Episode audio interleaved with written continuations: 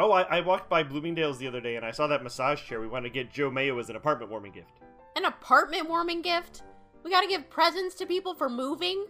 Birthdays, Christmas? It's enough gifts. I would like one month off. It's a perfect gift. That's what we're getting him. Alright, but we're not buying it at Bloomingdale's. I will buy it. You pay me back later. I'll sniff out a deal. I have a sixth sense. Cheapness is not a sense. June 1st, 2014.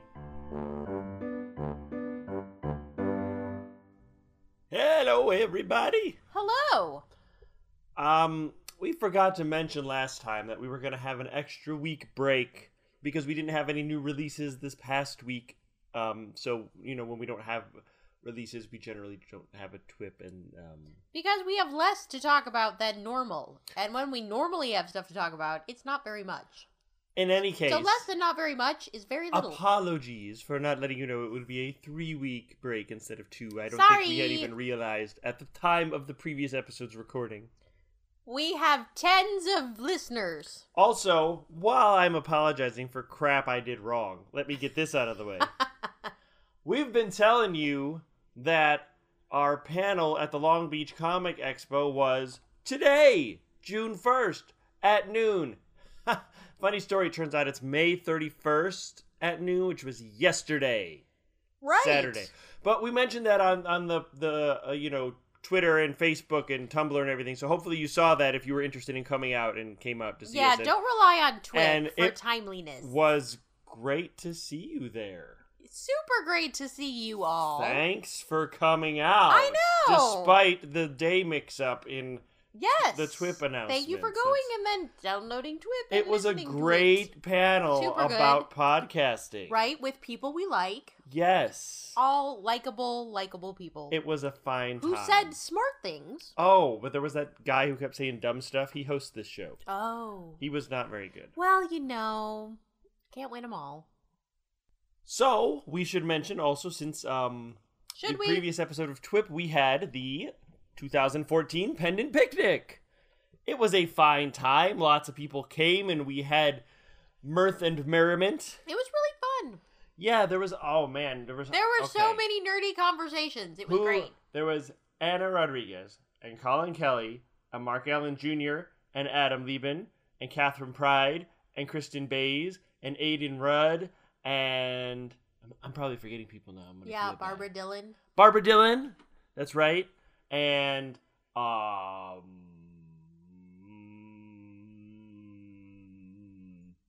hmm. You really should have written this down. You're not helping. I don't have a memory. You know that. Oh, so therefore you're absolved of this all. This is why I write things down. I write things down. I have a list. I just didn't put No, names you have a list for this, but I literally carry paper with me everywhere I go. No, you write stuff on everything. I also take pictures of products I want to purchase later and keep them in my phone for later reference. She's on a phone call and she'll just grab an envelope from mail and she'll write her name on it so she remembers to tell people. I seriously do do that, and I also write down my own phone number Yes. because I get very nervous when leaving messages that I'm just gonna blank in the middle and forget my phone number, my name, or my address. So I write all of these things down on multiple surfaces. What we're saying is we're terribly professional. Our home looks like I don't know. I look like a person who doesn't really have much going on upstairs. But I assure you I have it together. Hmm. Hey. I do. Kind of. We'll just move on with the uh, last piece of news that uh, we haven't mentioned this yet. It came out, the news hit, I guess, probably about a month ago now. But co creator and co writer on Phantom Canyon, Jeffrey Thorne, he's got, uh, he's a, a writer on the show The Librarians coming this fall on TNT. He's got a writer? Well, I didn't know. I no. I. I'm. Shut up! I can't talk. What did you say? He is a writer on the show, Yes. The Librarians. Okay. On TNT. Right? Coming this fall. Yes. You should check it out. The. TV show. It's it, got- and it is based like somewhat on the movies that were in the past. yeah, TNT had made for TV movies Right, that, that were were called The very Librarian, popular. and Very they star Noah. Wyle, and um, in the show, he's in the show along with Rebecca Romijn and Bob Newhart and, and a bunch of other people. So you should check it out. It's cool. It's coming this fall. When we have like a premiere date or something, we'll let you know. That was so great. He should be Support- paying us for these kinds of support your things. pendulums. He is a pendulum and he's awesome. He is a pendulum. The show looks like it's going to be really fun. In fact, there's a trailer. If you can go search for the trailer for the Librarians TNT, like a preview trailer, and it's kind of like adventure a bit, you know, and and a little sci-fi-ish and a little fantas- fantastical elements, and it's a lot of fun. Yeah. So you check it out. Okay. Whoa. Wow. Take it down a little bit, dude. Okay. Okay.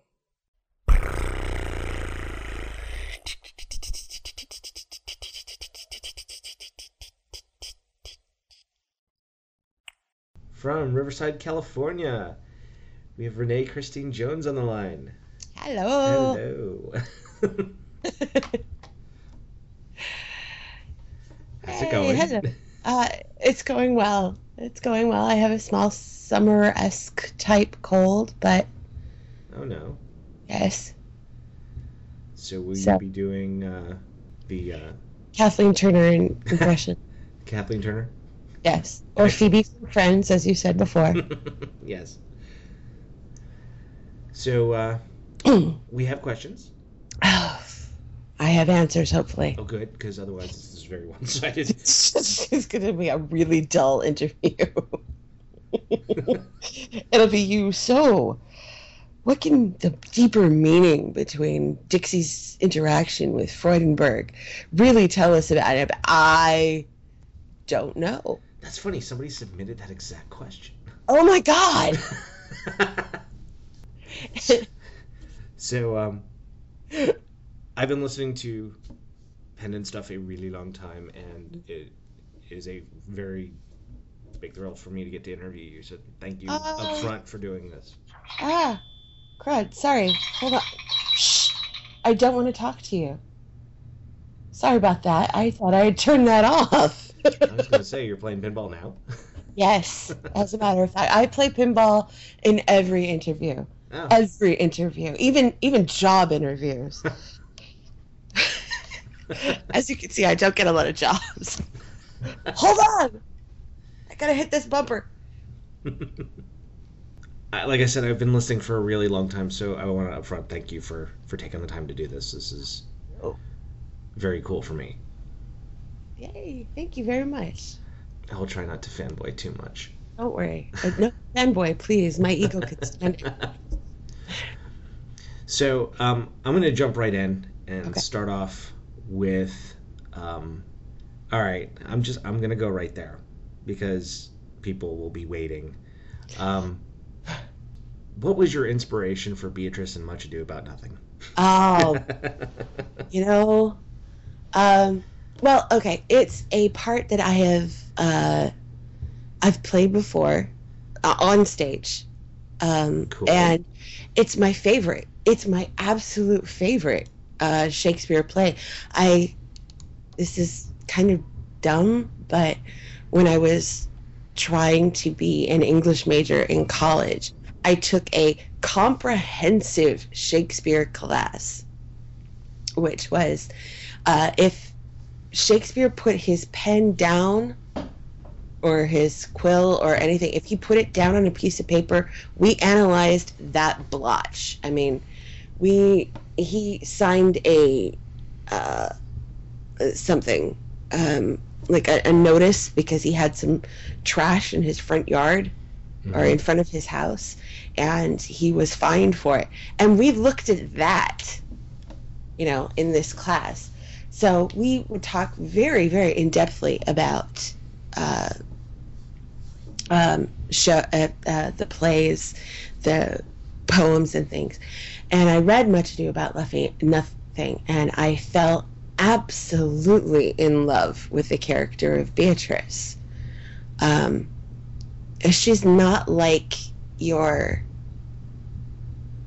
the the the, the other Shakespearean heroines. She isn't. She's not overly abusive like Kate in Taming of the Shrew.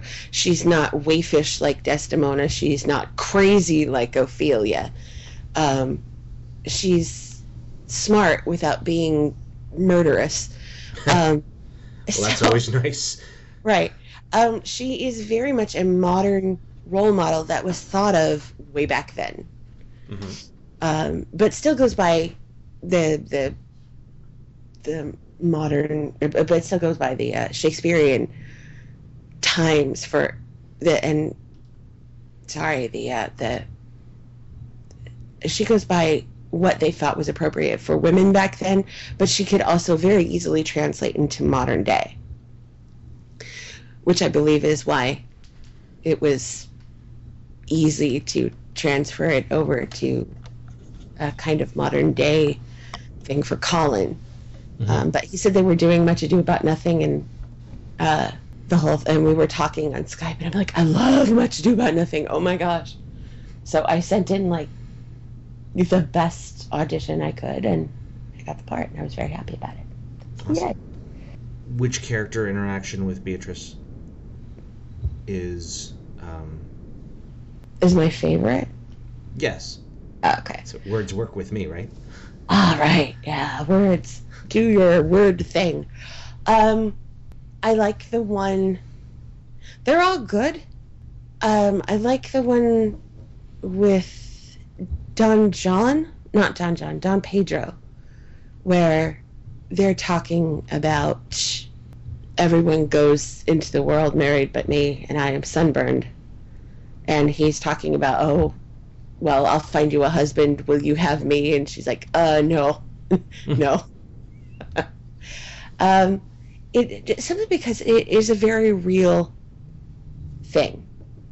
Uh, that's followed up by the one that's second to last between Beatrice and Benedick, um, where she comes in to see if it's it, it's the ones that you could see in real life happening.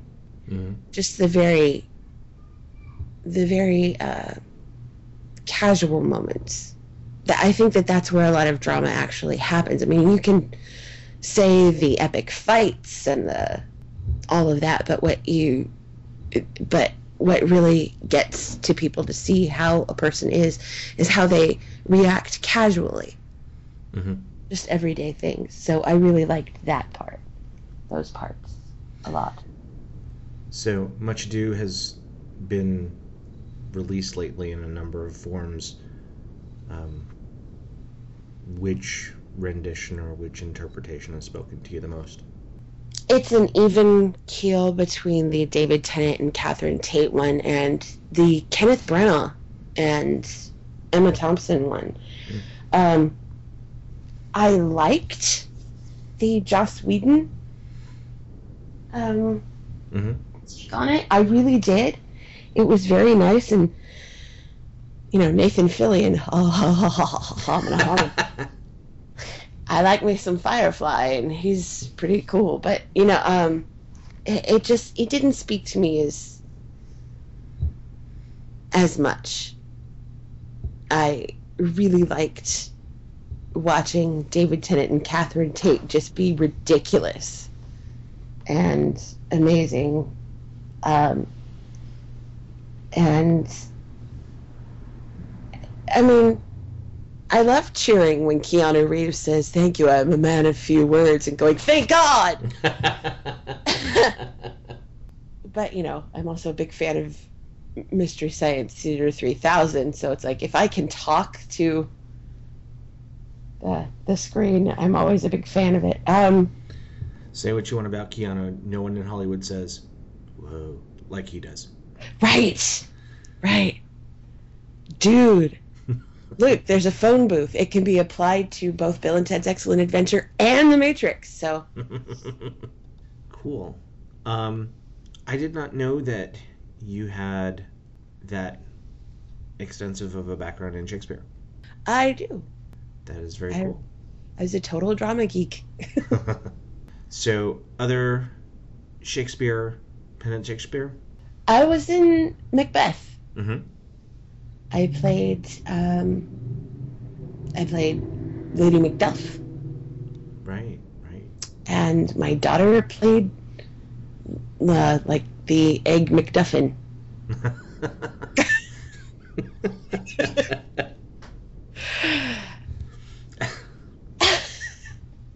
Well, yeah, the, the, the whole thing. The, the murderers called Macduff's son an egg, and Right. so we started calling it. He, she's like, "My name is McDuff." Yes, your your last name is McDuff, and he calls me an egg. Yeah, does that make me an egg McDuffin? Did she come Or up we just called it the egg McDuffin. Yeah, my daughter did. Excellent. Egg McDuffin. No pun intended. All right. Um, will you be continuing in Shakespeare? Mm. Oh yeah, yeah, yeah, yeah. Awesome. It's one of my passions. I mean, I understand that there's a lot of people who are like, well, maybe he didn't exist, and maybe he didn't write it, and you know what? Mhm. Maybe so, but the plays are good. Mhm. Um, a lot of his stuff, where if you think about it, was kind of like the Michael Bay of his time. You read Titus Andronicus, and that's just violence and horrible for violence and horrible sake. But you know, you put a little iambic pentameter in it, and it, it's classy. it's still missing the robots, but well, you know, whatever. yeah, but yeah. okay, so um, moving on from Shakespeare, Okay. will you be writing for seminar again, maybe? Uh, I'm working on a few things. Mhm. Uh, I just I have a series that people keep wanting me to finish. I guess. Um, What and could you ever be talking about? I don't know. All right, since you brought it up, let's go there. Okay. I kind of threw a curve there at the beginning, but uh, Right. No, no, it's it's the big pink elephant in the room. Can- There's neon lights and slot machines all around it, and Yes. yet- Yes. By popular demand. And this was the question submitted at pendantaudio.com. And it goes like this. I'm going to read it word for word. Vegas? Seriously. Vegas. Vegas? Vegas. um, it's yeah. Um, there's a lot I can't go into because it, it, feelings are hurt. Um, but I mean, it's it's just all around. It it things got a little out of hand. Um, mostly because I really don't direct well and am not good at it. Um, and when I started directing, uh, I it was like a few episodes in, and I moved to New York. Just up and moved. Uh, things and I, I had a really demanding job, and I was directing Vegas, and was trying to write it, and it also hopped on board with the Kingery and uh, and then I got deathly ill, like to the point of where I actually did die on the table for three and a half minutes. Oh, wow. Yes, um, that was not fun. Um, but Wow. Did not know that. yeah, uh, and I've been in and out of the hospital and things like that. But the plan, the tentative plan is that we have four very long mega episodes to finish out the series. Okay. Um, I've written through them, but the last two I am having ethical problems with. Um, trying to find the plot holes. Mm-hmm. Because, you know, the through time, you look at something, you look at something, you look at something. And when you look at something in the beginning and you go, my God, I'm brilliant. And then you look at it again and go, well, I'm still brilliant, but I could have done more there. Or, and then later on, it's, okay, maybe brilliant was an over exaggeration. and then, you know, you look at it again and go, ah! This is so stupid. Um, we had, uh, we we've we've got some things that are are set in stone. So the first two episodes are set in stone. Not gonna look at them or touch them again. Mm-hmm. Uh, you know, until somebody else decides, hey, you misspelled this, and what's this gaping tunnel of a plot hole here? Um, but uh, for right now, I'm not doing any self any more self editing. It's number three and number four that are just oh, because it's the last two, and you just kind of go, we need this to be epic. We need this to be blown out the doors. We need people dropping to the floor to meet their jaw. And I've got it, but I, I'm still working out the bugs. hmm Um, I keep coming so close, and then I'll write a little bit more, and then go, wait, that doesn't work with over here. So it's it's a matter of fine tuning, but they are both almost done. Okay. Do you have to do it in four? Can you do it in six if it makes more sense? Uh, Or five, or you know, five, six, Uh, whatever it takes. five, six, twelve, three hundred more. Does the series have to end? Um, four is what I'm shooting for. hmm um, because they are so long.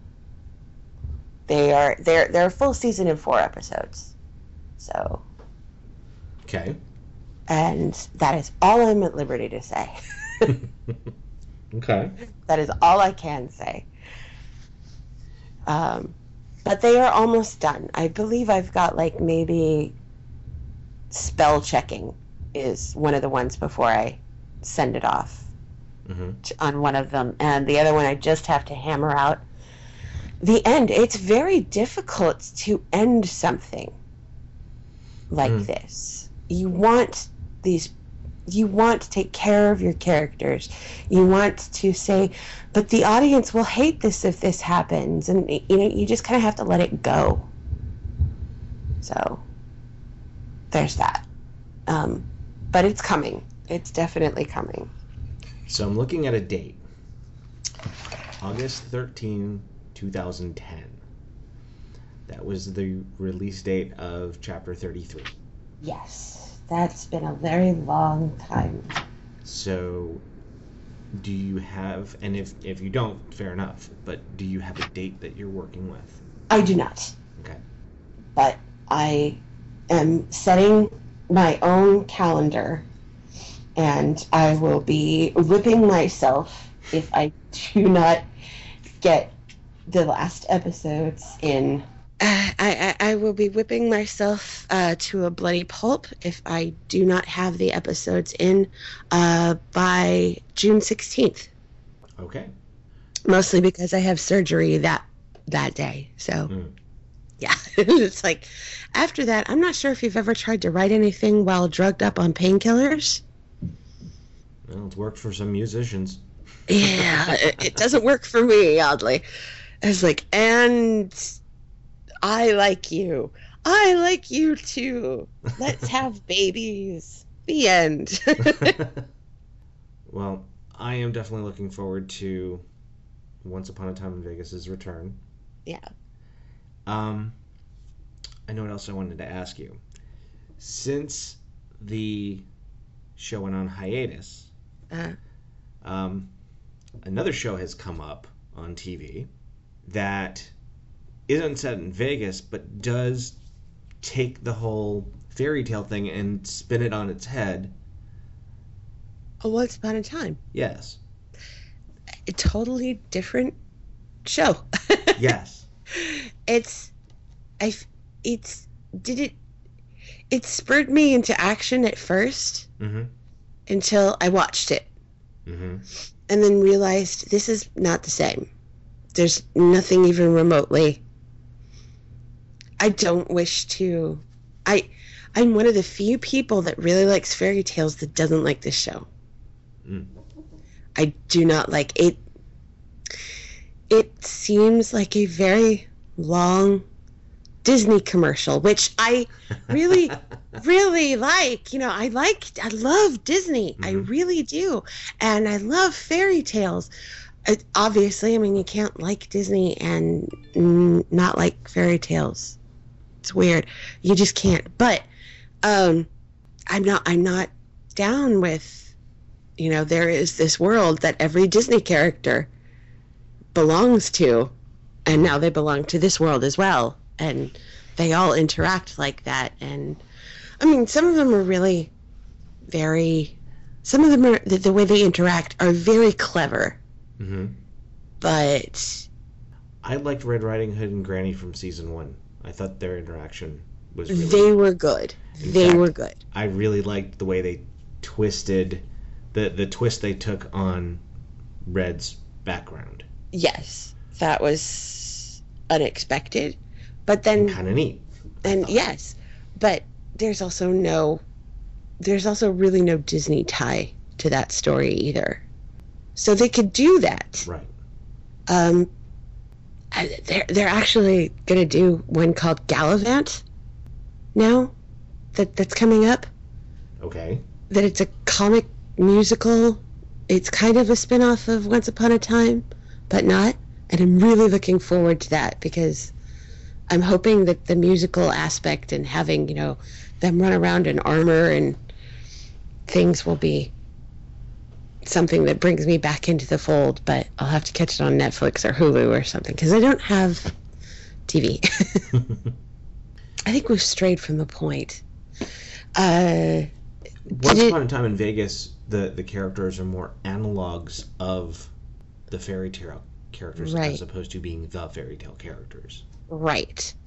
Right. And it is being the fairy tale characters. I believe at one point in uh, season two, they had actually said uh, in season two and Once Upon a Time in Vegas, we had had Philip Grayson say, just like in Cinderella, I hate that story. He, he, he, he falls in love and marries a woman just because she can fit a shoe? Yes. And then he's like, Do you know what size this shoe is? Size 8. That's the single most common shoe size in the world. And so I was like, Okay, well, I mean, we had him say that. So we, we recognize that the stories are out there, Mm-hmm. but the characters don't really catch on that that's who they are. S- sort of. And then we had Terrell, Terry say, an apple. Seriously? An apple? That's what took me down? An apple. yeah. Yeah. I do miss that show. I'm I'm I'm glad you're working on it.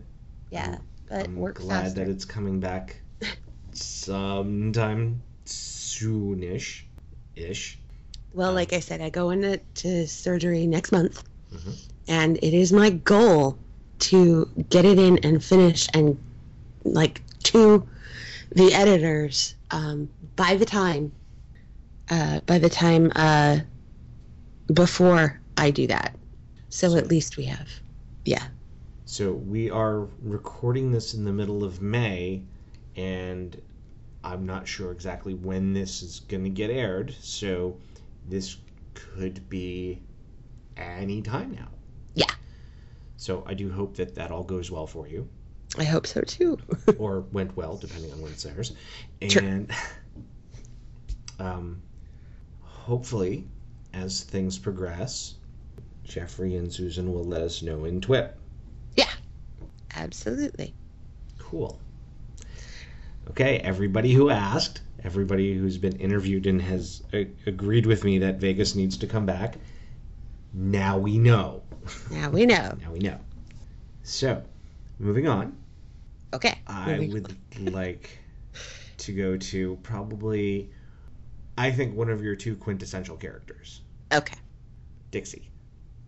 Yay! I miss Dixie. I really do. So, I know that you're not one of the writers for Dixie, but I gotta ask your opinion. Okay. Do you think Dixie is dead? Me? Yes. Yeah, You do. I do. I think she's dead. I I know a lot of that. That's a really, really, really, really unpopular viewpoint because they're like, no body, Yeah. no death. They No can't. body, they- no she- crime. yeah, I think it was. I, I think it was Pete that said that clearly she was uh, beamed back to the the Beast home planet where she's been, you know, fighting for years upon years upon years for the freedom of everything like that. But honestly, this is Dixie. if she had not um, died in that, do you think she would have left her infant, Tom, her husband, all of her friends who she fought so hard for year after year after year through these these uh, things? Do you think she would have just left them alone? I don't think so. I mean, we've already proved that Dixie can really do anything. yes, she can. And if she was like taken to another planet, I'm thinking she would have like hijacked a ship and come back. But she did not. Um, I really honestly think she's dead. okay. Um, not that I want her to be dead, not by any means whatsoever. I miss her. But I really honestly think, yeah, she died. She and did it in the most heroic way possible. What what do you miss about the show the most?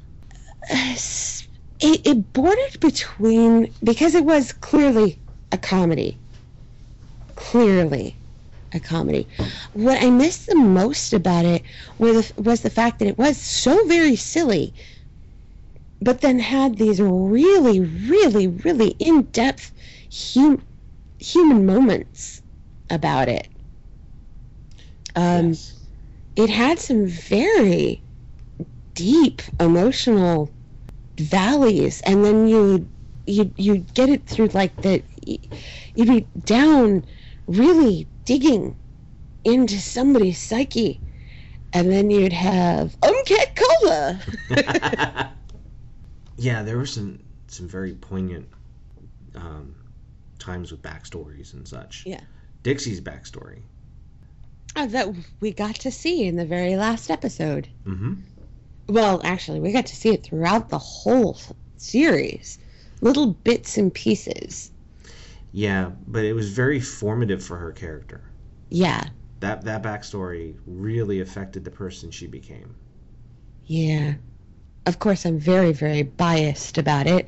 Um, but my favorite Dixie moment, I did not play Dixie. My daughter did. Mm. I, um, it's the writing of it. You know, well, Mama says that I have to wear a dress in order to be a, a, a good girl. A proper girl needs to wear a proper dress. And then, you know, Frank said, well, no, you don't. Why do you have to do that? And then they're, you know, that's a good idea. Mm. Um, showing you that Dixie at one point was on the road to being the proper girl with the proper dress who doesn't do what Dixie does. You know, and that was a pivotal moment for her. Mm-hmm. And I liked seeing that pivotal moment as far as Dixie is concerned. I liked it a lot.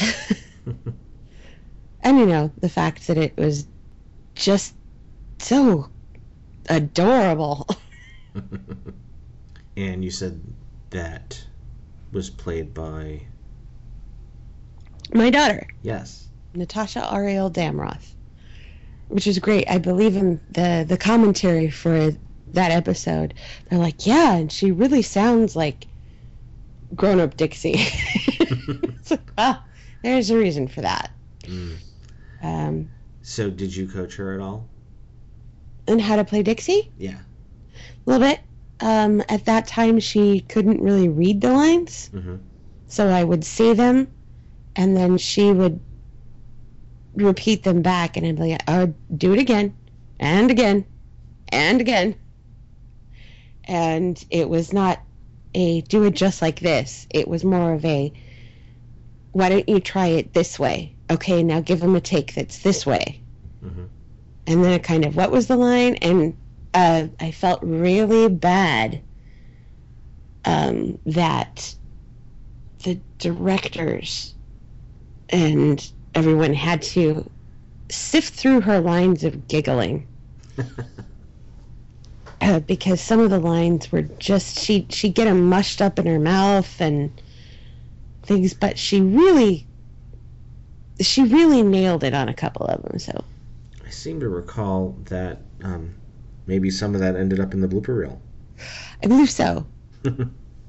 so yeah, there's that. Uh, I miss of course, I miss the, as I called them, Tourette's moments at the end of every episode. Well, that's one way to put it. yeah, they they the alliterative words. You just kind of go, what? How much time did you actually spend with a thesaurus and a dictionary to find subcutaneous substratum or you know, and and we ended all 50 did 50 end that way No. 50 didn't end i didn't think that 50 No. i haven't listened to 50 in a while i am going through some of the earlier episodes if 50 ended with uh, Dixie sort of voicing over a letter that she had written to her son. And uh, it was, you know, you know, be true to yourself and stay strong and follow your own heart. Which was really what the entire series was about, Yep. I think. i, I think about- whether it was intended or not it definitely definitely was an ongoing theme Yeah. because that was yours- something that dixie was able to do no matter what the situation was Right. Be true to yourself, Gull Sarnet, or I'll kick you down the steps. Yeah.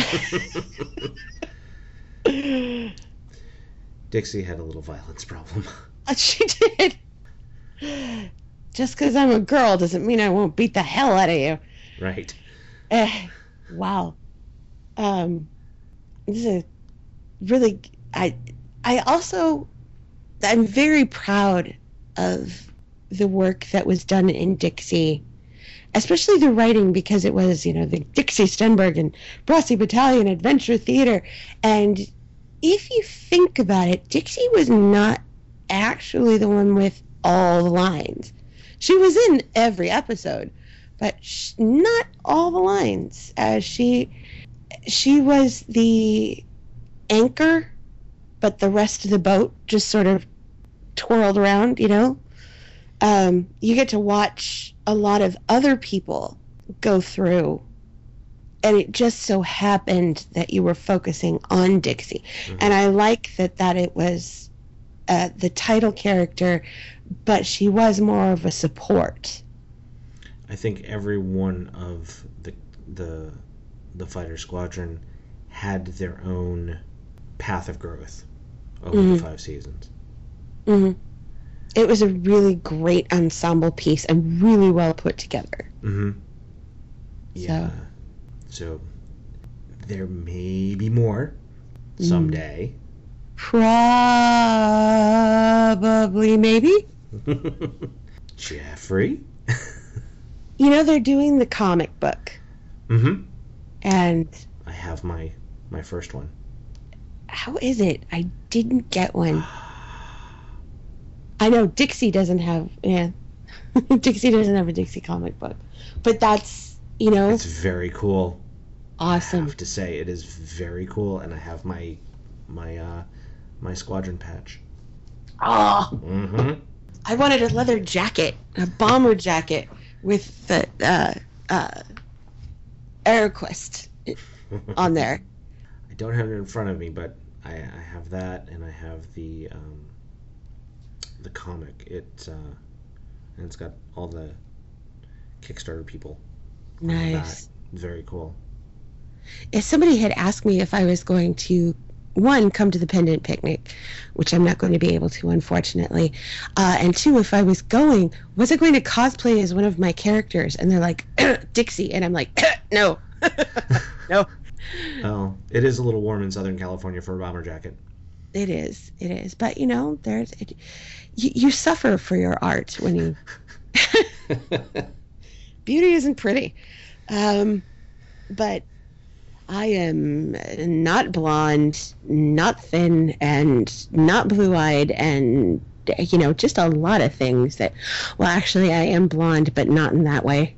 You know, not in that golden haired, tressy, beautiful woman coming in, And no, I I don't think that there is a person that looks less like Dixie than I am. And that's another thing is that I really like to play her because she was not me. I would definitely, if in in uh in if if if this was a movie, I would definitely not have been cast as Dixie. Um, I hate flying. you get me on a plane and it's like it- you know it's that that look i turn to the person next to me if there's a slight bit of turbulence and go we are going to die. I hate to fly but she loved it. It was something that made her very free and hmm uh yeah i hated it. I hate flying. Oh my god i hate flying. Um we do both share in common the say what you're going to say because people are just going to hear what they want to anyway you know? Um they don't care what you say. Just say what you believe in. I believe in that. I believe that you should just be yourself and live off of those merits. Um yeah. So that's what we have in common but i think that's about it i am very much a girly girl. I love dresses. Oh my god i love dresses and getting my hair done and my nails painted and i really like makeup. So, before we discuss your other quintessential role, hmm independent, you had another smaller role in Tabula Rasa. callisto. Yes. you really can't talk about callisto unless you talk about the others The others. the other actually um callisto v- very short Yes. very short really liked her though very vicious Yeah, I kind of thought of her kind of like oh, what's the best way to put this? socks with a brain No, I was going to say socks with no um, redeeming qualities. Yeah um and when jack offered me the role that's kind of what he said Okay. and I said, "Well, uh, what you want me to?" Is like you want me to be in. First off, it was like, "Oh my god, thank you! I would really love to be in Tabula Rasa. Thank you very much. I love the show." And then it was, "Okay, so what I want is I want you to play socks." And there was a long pause before I typed anything back, and I'm like, "So she's she sucks? And then it was like, well, no, she's not sucks. I mean, first, she's really, really intelligent. I'm like, uh, that's valid. Um, but then it's like, well, and she also has, she's very, she's relatively evil. She's very evil. and it's like, oh, okay. So, any differences in the voices? Well, basically, what I'm looking for is socks with a brain and evil. And it, it just keep, it just kept coming up as like, you know, and she's like socks. And I'm like, okay then no problem and then i got the script and there was a lot more that you know she's she's not just evil but she's opportunistic and Mm-hmm. and uh manipulating and really really in charge and she falls into what i've been i'm not going to say i'm typecast um, but I tend to play a certain type of woman, uh, the kind that can uh, take down a bear. Okay. Uh, smart ass, smart alecky, tough women. And I believe Callisto is the very epitome of that. Um, in the few episodes you saw her in, and what few, what very little she said, uh, she made a great big impact. Mm-hmm. Uh, this is, you know, um, especially when she realized, you know, this kid is narking on us. You know, Mm-hmm. and it's it it didn't matter that it was a kid. It didn't matter that he was young and scared. It was this is just business. Do not take this personally. And okay, valid. She didn't kill him, but she would have if she hadn't died. Yeah. Yes, but um, all the other characters that I play uh, would have stopped probably. This is just a kid, misunderstood, hmm didn't understand what he was getting into. At least I think. So So, was it difficult to play Callisto? it was, but only in that he had to separate it from playing the others. It- it- Like, because it, it she had so much in common, at least vocally, with Socks. hmm Um, And that was on purpose. that was on purpose, I believe. I believe that was on purpose. I believe Jack was very smart in that. hmm um, you know that, that vocally there was so they were so close but just really harnessing around you have this specific type of character and you can differentiate the two because people are indeed different even if they have things that make them relatively the same so there's that Do you think Callisto is a version of Socks no where Socks' life had gone horribly wrong? no No? no Okay. Um, there's some things about Callisto that I believe. I believe she's. Whereas, you know, it's like some people would say, oh, well, Callisto is Socks with a brain. Honestly, I think Callisto is Socks minus the ingrown ethics hmm um, the the sense of mercy. hmm I mean, knowing what I know about socks, it's even written in the scripts I, that I can't talk about.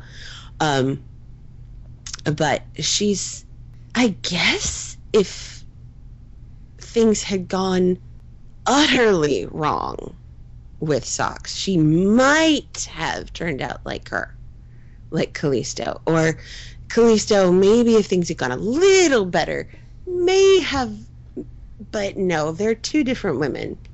hmm They just happen to be played by the same voice actress. I don't know. I maybe here I am. No, no, definitely not. And then, well, maybe. Well, let's talk about Socks. okay. So, and and you've said this a number of times, and I know the history of the character, or that has been discussed on commentary.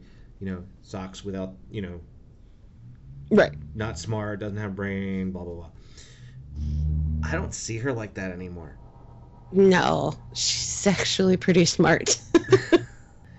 Yeah. She plays dumb well. She makes bad choices. But that doesn't mean she's not intelligent. Yes. The last season of the Kingery, she was running shenanigans. hmm Somebody without a brain is not going to be given a position like that. No. Um, is it hard to play Socks? Because she is a very multifaceted. How's that? Yeah. Um, um, multifaceted kind of character. she, uh, like everyone knows, she started out as a very minor character. Yes. She was actually brought in so that exposition could be used without being all exposition-y. Um, and she was just so adorably dumb that the writers picked up on it and used her. Um, but And then you had to go and play her really, really well. yeah, I don't know how else to play characters. Never mind. Sorry, that was terrible. that was awful. Oh my god. I'm not an egotist every day. Um, well, not all day long anyway. as far as you I, know. I sometimes go minutes without praising myself. Um, Um, Really, you'll have to tell me your secret later. uh, uh, don't keep mirrors in every room of your house. You know. That's how you work. Um, no, wait. Um, is she difficult to play? And while this interview is, for the most part, family friendly, Right. Kingery Is not. is more of an adult show. yes, it is. And Socks is probably one of the more vocally adult characters. Right. Um, she's. I used to count how many lines she cursed in, um, and realized it got shorter to count the ones that she didn't. Um, she. I don't have a problem cursing. I don't have a problem uh, with uh, adult situations or Mm-hmm. uh, mature audience statuses or anything like that. I just don't. Mm-hmm. Um, I, I really don't. I, maybe that's something that's broken inside of me, but I just don't. Um, I don't know that that's necessarily a broken thing. uh, there are some that would say it is. um, but it's she's. I'm not going to say she's hard to play, nor difficult, but she's challenging. hmm at times because like I said, I do believe she has a very, very strong ethical core in her. But she also has really no ulterior motive. Um, she may be sneaky, and as we saw in uh, uh, Pete gave us a a, a glimpse I believe, into something that I think is that she's really she could be manipulative and she could uh, be very um, she she has the potential to be that evil evil person.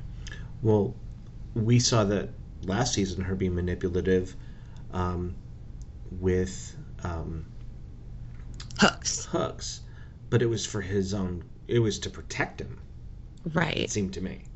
And I believe that that's where we got to also see intelligent socks. Yes.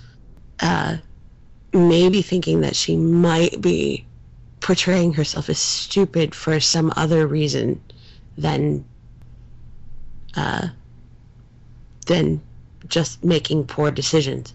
Mhm. Um, but honestly, she doesn't do anything thus far uh, out of malice or an evil intent hmm um, Tommy's had other, um, he's had other um, uh, thugs and employees Mhm. that have all had this deep seated, I'm doing this for myself. I have an ulterior motive. I want to get this out of it. I mean, they're criminals.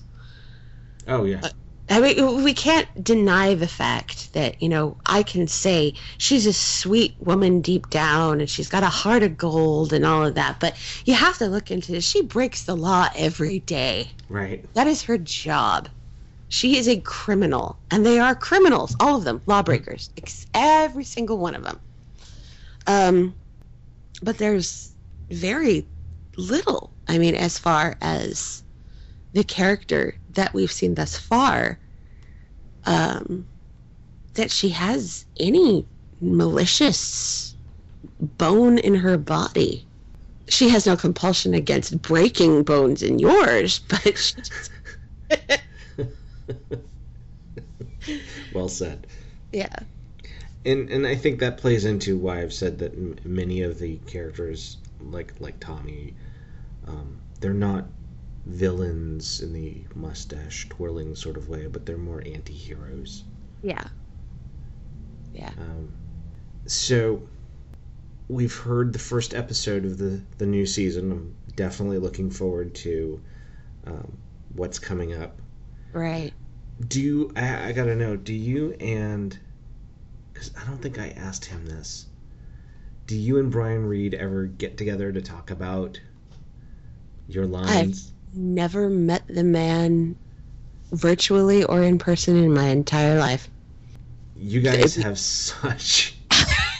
Isn't it insane? I listened to the Kingery and I listened to Brian and I we've been smashed up and it's you know that we've been you know directed in such a way and it's like I could swear Socks and Zeph have been friends for absolutely ever. oh yeah, I love that dynamic by the way. Zeph and Socks. Oh my god. I would look forward to your guys' scenes from episode to episode. They're so much fun to listen to. they're just.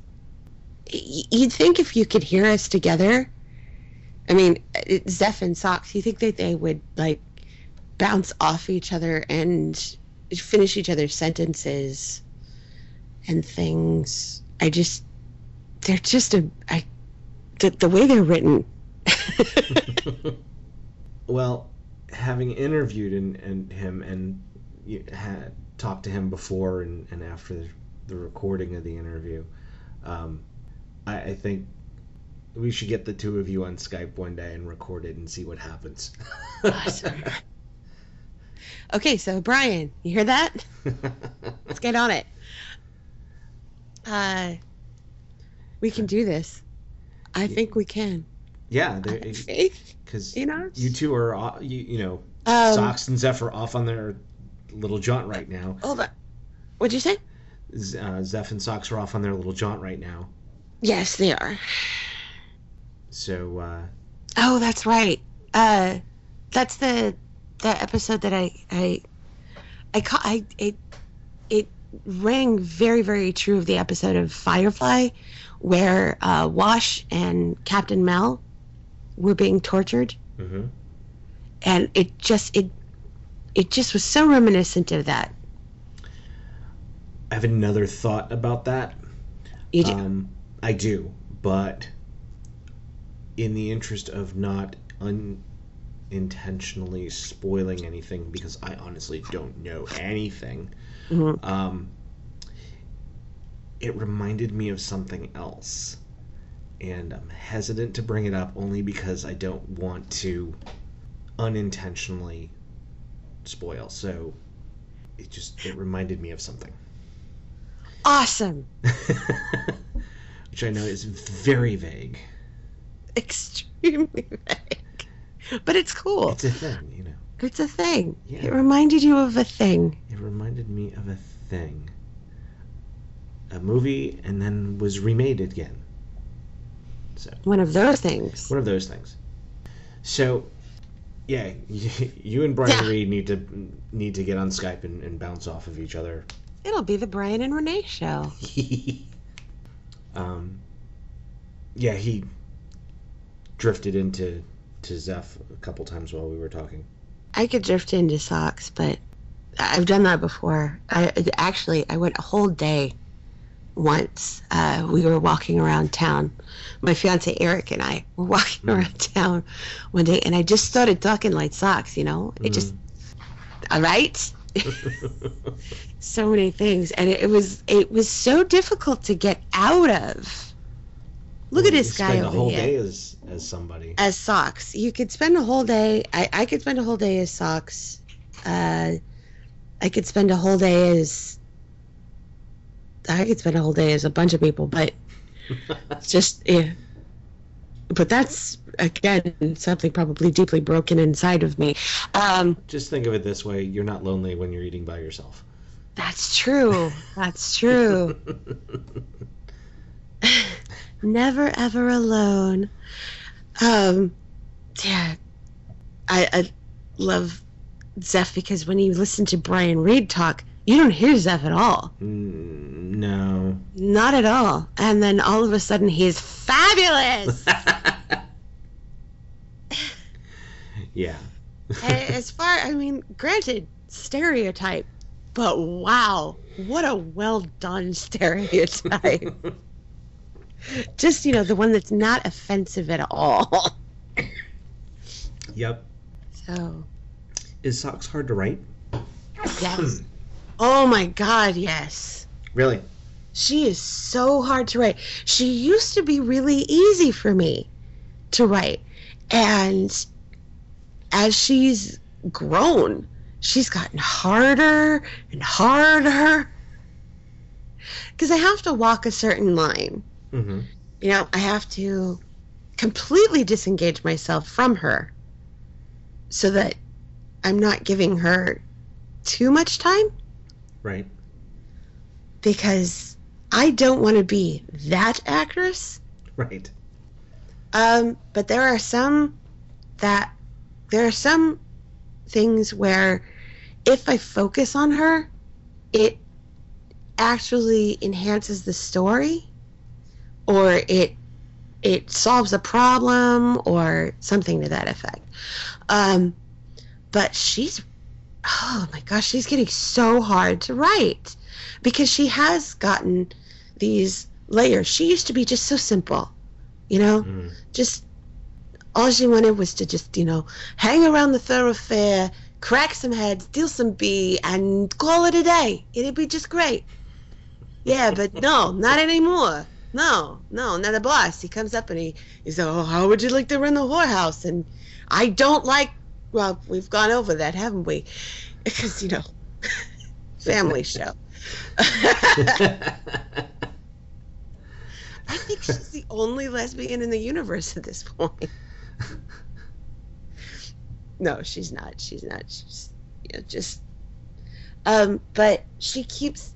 You you find out more about her, and she becomes more complicated, and we still want to keep that really simple, being a really simple person, not simple, sim like Right. but uh, but you know just somebody who just wants to remain uncomplicated. And then you throw them into situations in which they have to become complicated. How do you keep this simple charm without and it's it's getting tough it's getting real tough i mean i like it because it's a challenge but wow it's it's really difficult sometimes um and then throw in French. Uh, mais oui. that was my own fault. So how? I did that to myself. So you are fluent? Uh, no, no. I know how to do the accent Mm-hmm. when speaking French. My favorite term, my, favorite thing to say is uh, uh, Je ne parle pas français. Je ne plus de français dans mes têtes. Pardonnez-moi. Um, I don't speak French. All the French is gone from my head. Excuse me. That's what that means. And It sounds beautiful. yeah, and it just sounds so fluid. Uh, je m'appelle Socks. Et vous? Je vais oublier. Uh, my name is Socks. Uh, and you are? I forgot. it's it, I have just it, it just flows out and um originally what had happened was I needed something she needed a, a what I call a green umbrella or as Susan Bridges called a smoking turtle. she needed something that made her her own. And I was sitting back and going, "Oh, what am I going to do with this episode?" Um, because it said, you know, Socks tries to run shenanigans, hilarity ensues. Let me just say, whenever an uh, the, the the outline says Socks does this, hilarity ensues, it's like maybe two sentences, but I know that I'm going to spend the entire episode writing about Socks, um, because hilarity ensues encapsulates so much. It just it's it's like this funny situation happens and it should happen throughout the episode just to keep people on their toes. Um but that particular episode where we said that Socks speaks French um was basically her something she does, something she can do that nobody else would do. Um, and I had been trying to take French lessons at that point. So I just kind of went, oh, well, why don't I just throw in this this little thing that she can do, which is she can speak French. And I had watched the uh, commentary on again Firefly, uh, and they had been talking about how uh, everybody speaks two languages. They sp- one they speak English, and two they speak Chinese, because apparently in the whole verse, nobody else, you know, no no other languages had truly survived. And I'm like, well, what if that was the thing in the Kingery? Uh, no other languages survived except English and French, because I like to steal from Joss Whedon every once in a while, I guess. Um, but uh, then, It, it kind of makes sense historically. They were the ones doing most of the fighting. right. Uh, but it it turned into rather than that where you know oh look it she speaks french uh, then it turned into i needed something that and then i i did it again to myself uh, the the story should have had some niche as to the, the, the story that they implanted in tom 2.0 Right. um, it, it had to have some reason as to how it got implanted. The original uh, story could have been implanted and not seen as the frightening fairy tale that it was.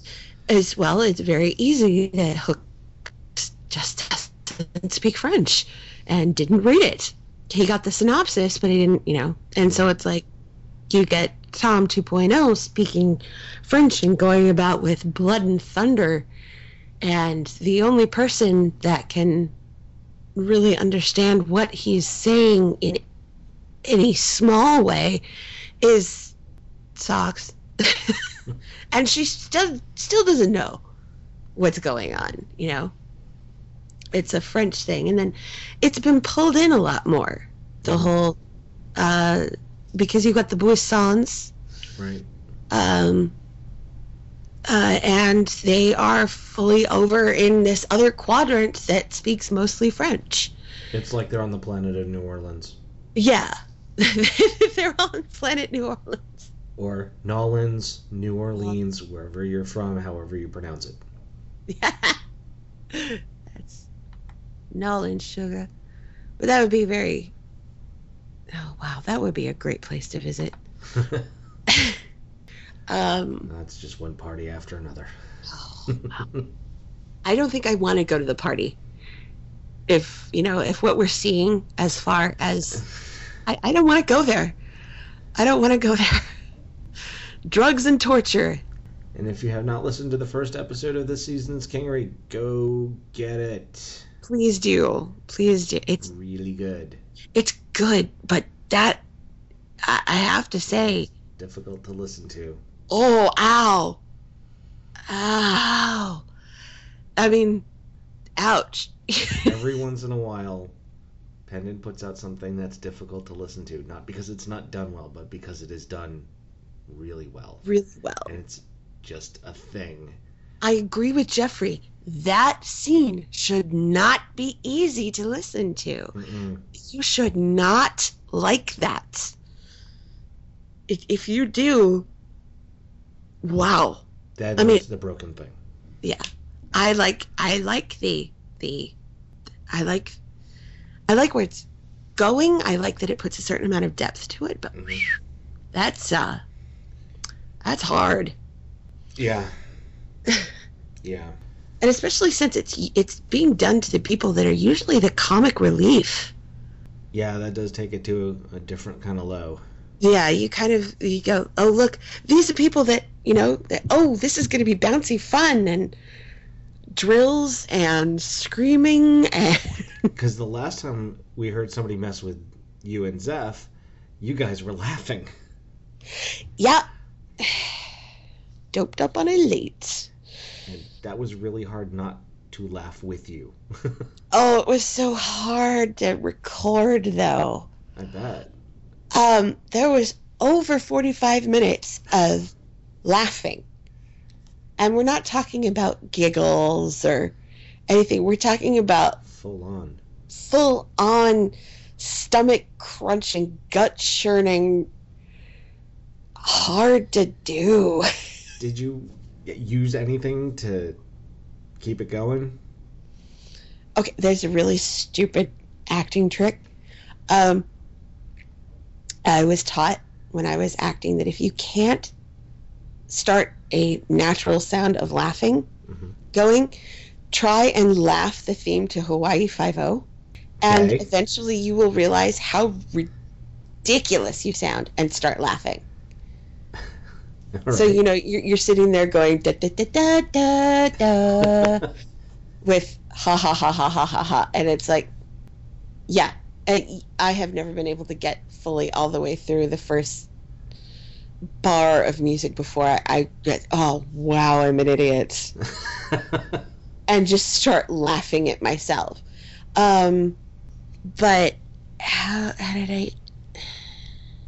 Um, yeah, he just, I just brought up in mind some of the things that just really make me laugh.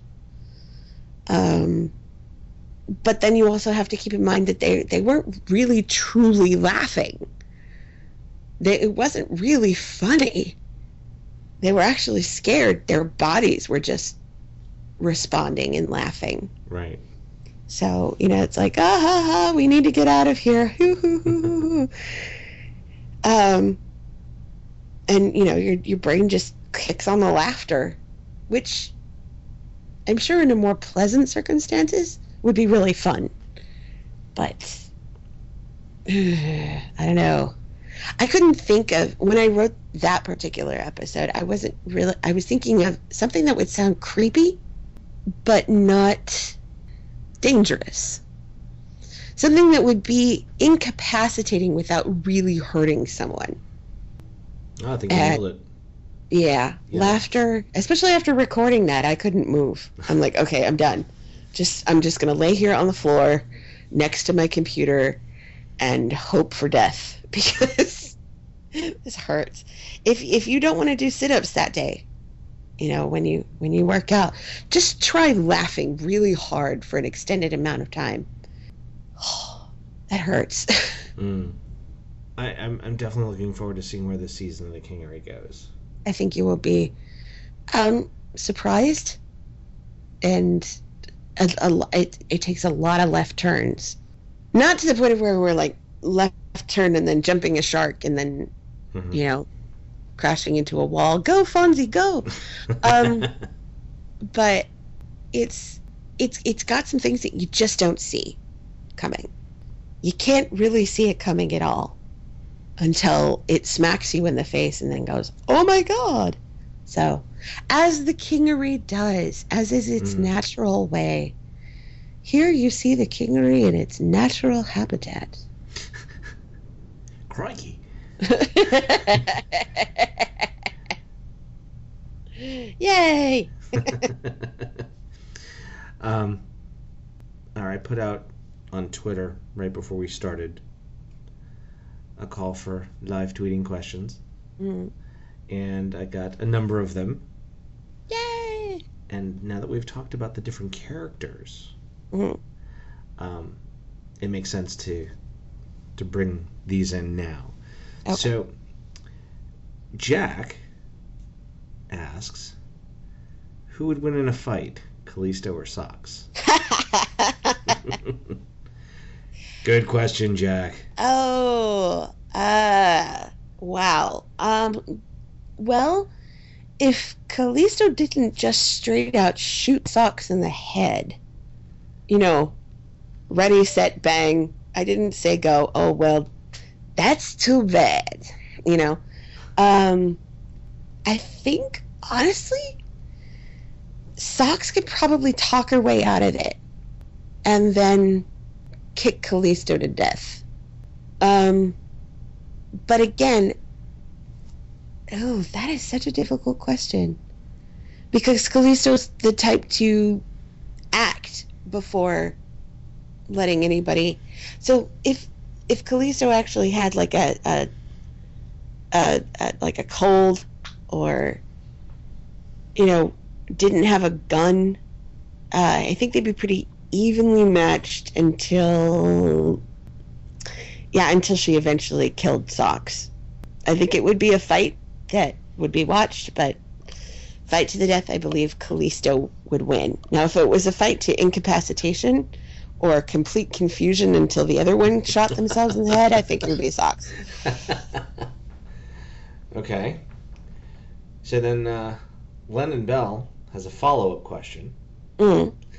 Um, so the winner of that fight, who is most likely to take down that person, Dixie or Beatrice? Oh, God. Uh, again, uh, War of Words. Okay, we'll say if it was War of Words, uh, and Socks won, uh, Beatrice would kick her ass.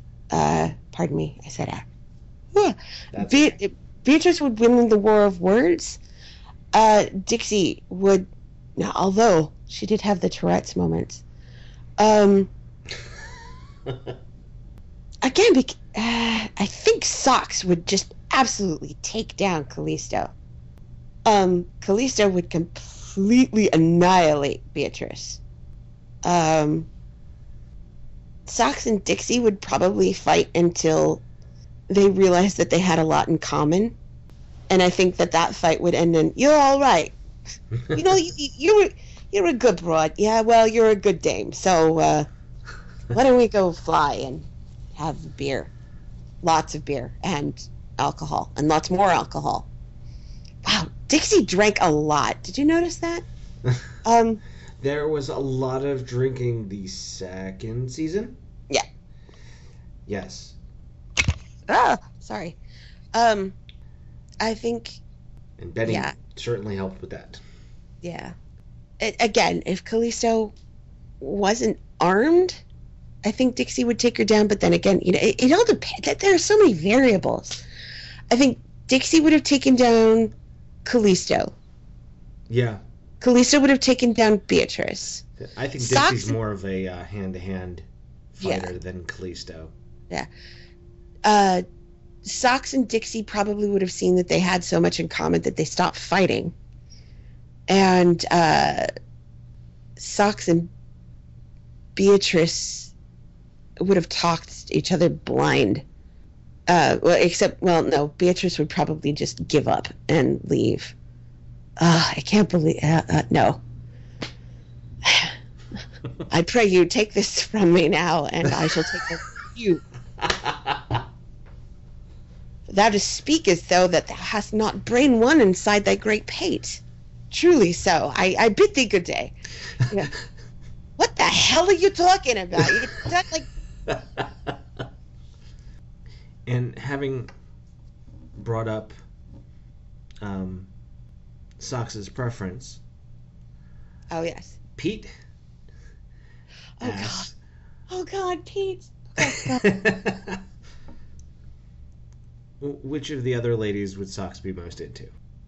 The other ladies? Yes. Like socks, would she go after the, the other three? yes. I presume that's what he means. I think Dixie. Dixie was very straightforward, no nonsense. Um, a little bossy, but pr- could probably have a soft side as well. Um, I think she really would have liked Dixie. Uh, Beatrice is too brainy, and Callisto would have just really irritated her.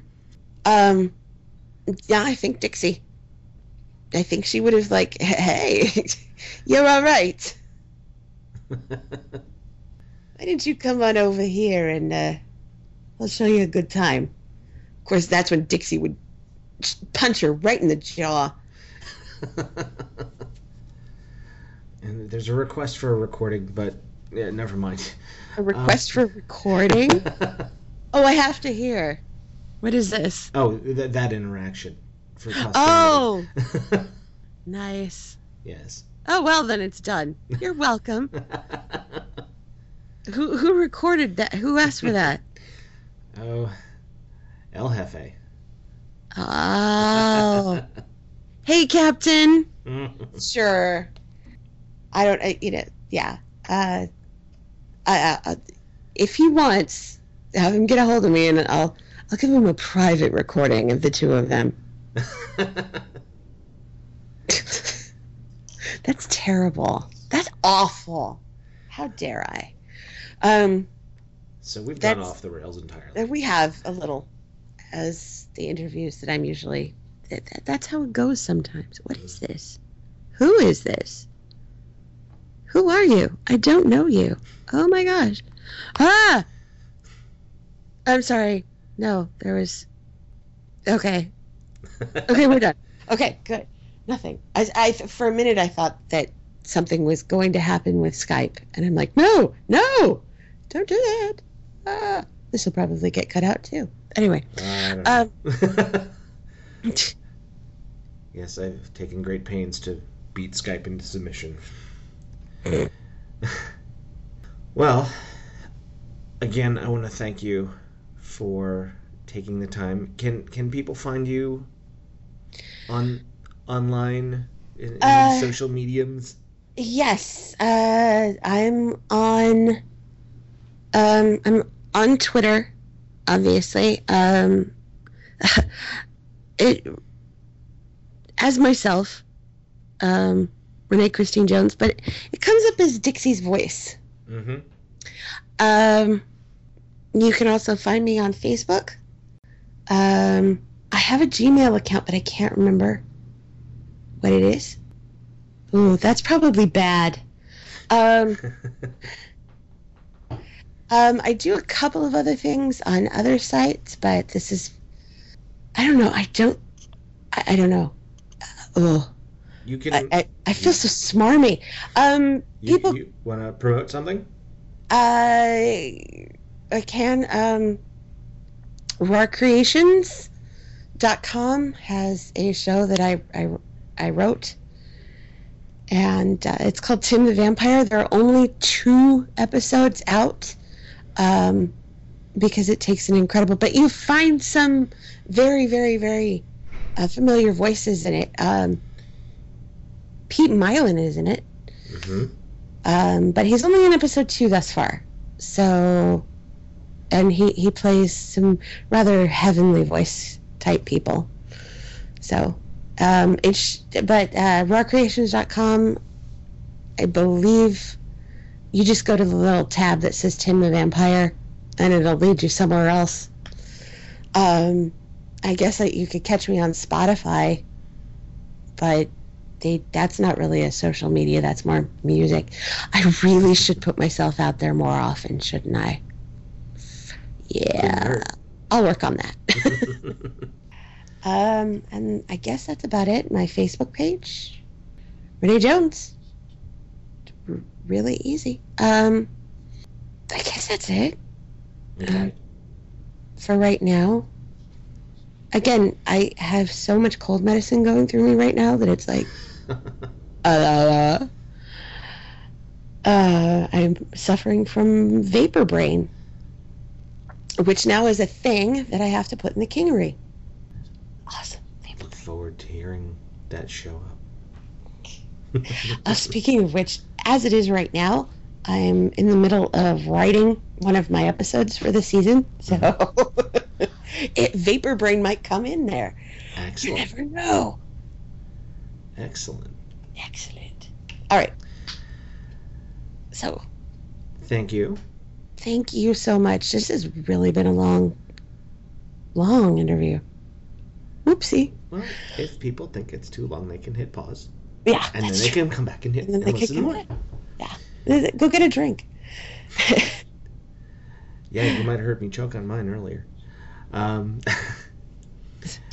people can find me on Twitter at JG underscore QA or on Facebook, www.facebook.com, J O R D A N dot G O T T L I E B dot 5036. And it has been a lot of fun. Thank you. I It's hope you feel better. A lot of fun. I hope so too, because it would suck if I didn't. Yeah, yeah. And we will send this back to Jeffrey and Susan. It's over. It's over. It's over. Just the interview is over. Coming out Wednesday, June 4th. Season 7, episode Oh my two god, you're still screwing that up. Man, just stop. Oh. Next time on The Kingery. You don't know how I longed for this day when we would be together again. Me too. Just uh, didn't picture it like this. Mafili Daphne, will you join me? Stand with me in front of the world and take your place as my heir. We're so close to having everything we want. But you stalled. 37 failures in a row? It's difficult work, Cassandra. He calculated the probability. Don't waste my time. Tell me, are you motivated to solve the problem? Think about how much we'd know if we had someone inside the cops at a high level. Is that all I am? An asset to maximize an employee? Only at pendantaudio.com. You promise? You gotta promise or I'll be sad. I wouldn't want that. I promise.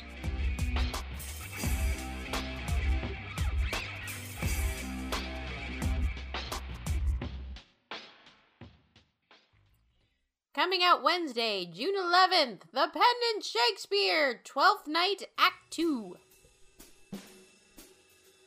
Will you stay no longer? Nor will you not that I go with you. Next time on The Pendant Shakespeare. Were not you even now with the Countess Olivia? Even now, sir. On a moderate pace, I have arrived but hither.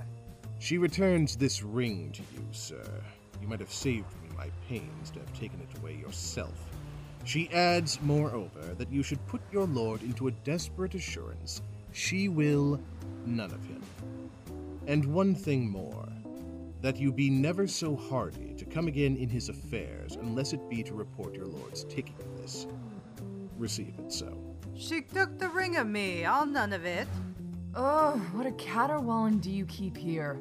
If my lady have not called up her steward Malvolio and bid him turn you out of doors, never trust me. My lady's a Cataian. We are politicians, Malvolio's a Peg-a-Ramsey, and three merry men be we. Am not I consanguineous? Am I not of her blood? Tilly Valley lady, there dwelt a man in Babylon, lady, lady. Beshrew me, the knight's in admirable fooling. Aye, he does well enough if he be disposed, and so do I too. He does it with a better grace, but I do it more natural. Oh, the twelfth day of December. For the love of God, peace. The tomfoolery continues when Twelfth Night, Act 2 premieres on June 11th, 2014. Would you have a love song or a song of good life? A love song, a love song. Aye, aye, I care not for good life. All right, and hit it.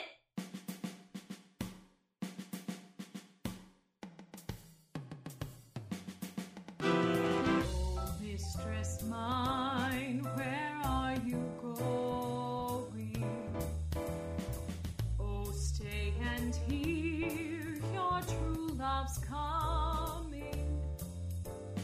That can sing both high and low. That can sing both high and low. Only at pendantaudio.com.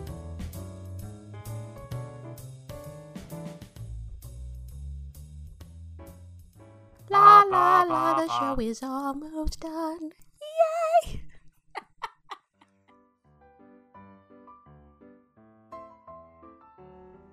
There you have it. The end of the show. Yeah. It's done. And I'm on my second Diet Coke. You did not think I needed to bring two in here? Well, look at that. Normal humans don't. We've been recording. It's not that long. I know. One would have done ya. We've probably recorded for a total of 10 minutes, and I'm like. I was really thirsty, okay?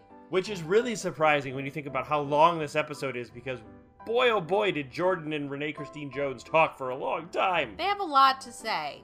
Well, they're pals now. They're good friends. They're besties. Gabba gabba gabba. Right? Be sure. No. Wait a minute. What? Yes. Okay, it's I'm forgetting how to do things. It's hot in here. You hot? I'm hot. I'm like wilting. I'm not hot. Here, you want hold my Diet Coke? It's cold. Here, uh, Can I pour it down my pants? No, don't pour it down your pants. You can hold it on your neck. Okay, now you can say it. Holy crap! The hell? Sorry, there's like a helicopter that's been hovering for like 20 minutes. No, that's the Brassy Battalion. They're landing in the street outside. Oh! Okay. Yeah, okay, so be sure to stop by the website at pendantaudio.com, the Yahoo group at groups.yahoo.com slash group slash pendant, the Facebook page at facebook.com slash pendantaudio, the Twitter feed at twitter.com slash pendantweb, and the Tumblr at pendantaudio.tumblr.com. This time we'll see you back here in two weeks for realsies. You're not lying this time? I don't think I am. This is Susan Bridges. And Jeffrey Bridges. Thanks for listening. What the hell is going on out there? We're under attack, I swear. Not yet. It's probably just another murder. Clowns in beanies. They're invading. Are they murderous clowns? Hella beanies. That was terrifying.